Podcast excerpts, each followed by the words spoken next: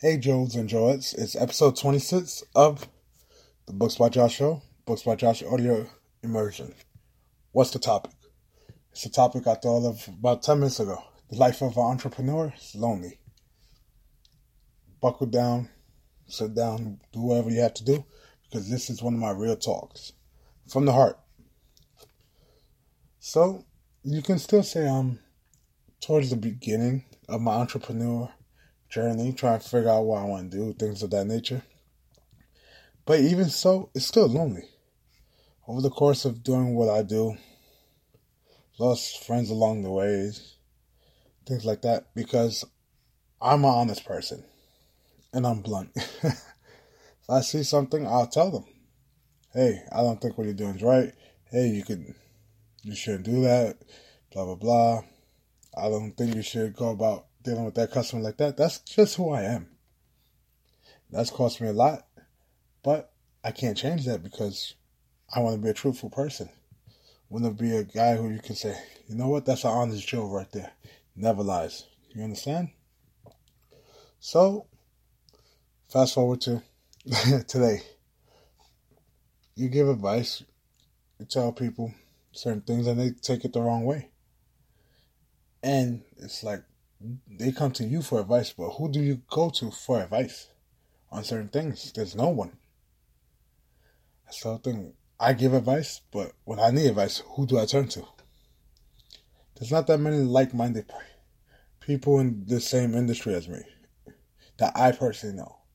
Like, I have a couple mentors, but these mentors, they have different things. They do sales, they run a couple businesses, brick and mortar and I can talk to him about managing employees or how to increase sale volumes, things of that nature, but about giving advice, it's hard. I know there's things like mastermind groups, this and that, but to be honest, the best way is to sit down or talk on the phone with somebody face to face. Which is why I like dealing with certain people, because we can go out for dinner, sit down, or even go for a walk me and my best friend a couple weeks ago walked for about nine hours. And we just talked, venting, you know, it's healthy. And it's free of charge because walking's free. Just last night, I walked from Times Square, 42nd Street, all the way down to Chinatown, then back up to 14th Street. But that's the whole thing. You get to walk, you get to vent, get to talk, and that's the camaraderie that I like to establish with everyone. To be that person that people can open up to. But in the entrepreneur life, seems like nobody really wants to talk to you about specifics, money situation. It's like you can't really express how much money you're intaking unless you're talking to someone to increase your business flow. You don't want to give them exact numbers you want to talk about startup capital, none of that, because honestly, you're afraid to tell them, oh, this is how much I did in sales this quarter of this year. And then you'll feel like they'll judge you. It's, you gotta be open for criticism, I understand, but it's hard to actually act upon that. That's why it's hard to sit down and read for nonstop. But that's why I tell everybody don't go something half cocked. I would say other thing, but I'm trying to keep this clean. so, what half cocked means is your heart's not fully in it. Just like network marketing, even my job now, my heart's not fully in this job. When I worked with electronics, that is a passion of mine. I love technology, and in that field, I could talk to anyone for days and I was stay current, even to this day, I stay current on all that news because I enjoy it. You know how they say, find what you do and do that, but that's not something I want to do. I did for 10 years. So that's why I switched gears. I tried this out. This isn't it. But the whole thing is, I'm trying to find another job while still doing the podcast and things like that. But it's like, who do I get the advice on what field to go to? I honestly don't want to go back to the old field, even though I enjoyed it. It became mundane. It's the same thing every single day. You see different faces, but it becomes repetitive. 10 years is a long time. And that's my whole problem. I don't know what field I want to go to. I had no one to ask this. Because everybody I talk to want me to do sales, go back into that field, go back and commute three hours a day. I can't anymore. So that's the whole thing. You have to make these decisions on your own. Sure, you could talk to spouses, family, but who has your best interest at heart other than yourself, honestly? And you get to this point that you have to take a step back and try to analyze everything. I'm a fan of listing out pros and cons. One side the pros, one side the cons. Doesn't work like that always because it's not black or white. The world there's gray areas, and some pros or some cons outweigh the other, and that's the whole thing. You're the only one that can judge that. Prime example. Should you eat at said restaurant over here? The food is good, but the price is expensive. But the quality of food is it does it justify that price? That's what I'm saying. It's not black or white.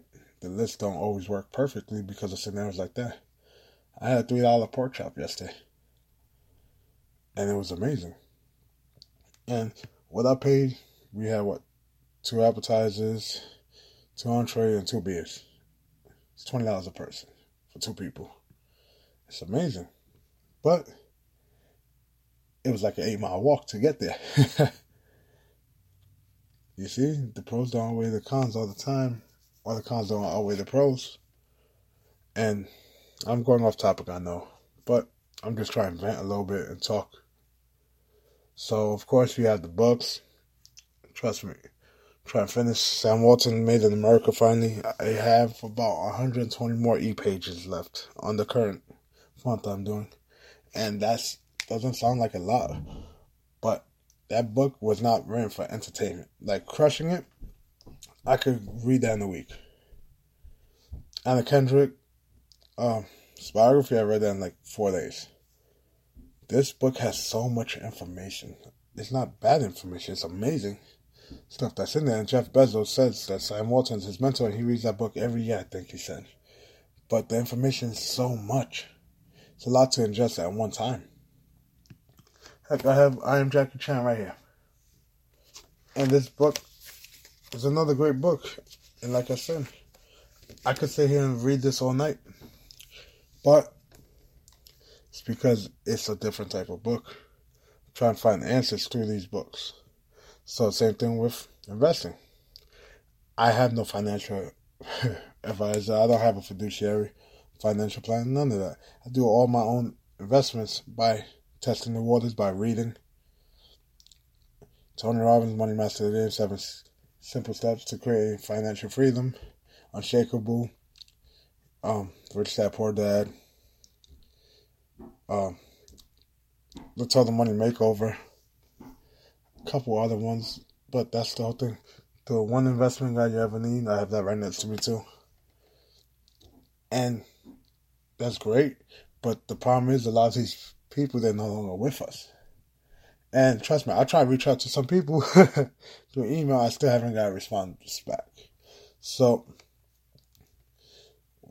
the living ones I try email or get in contact Kevin Smith, um, Steve Harvey, a couple other people. Still waiting for that. But that's the whole thing. Who do you turn to?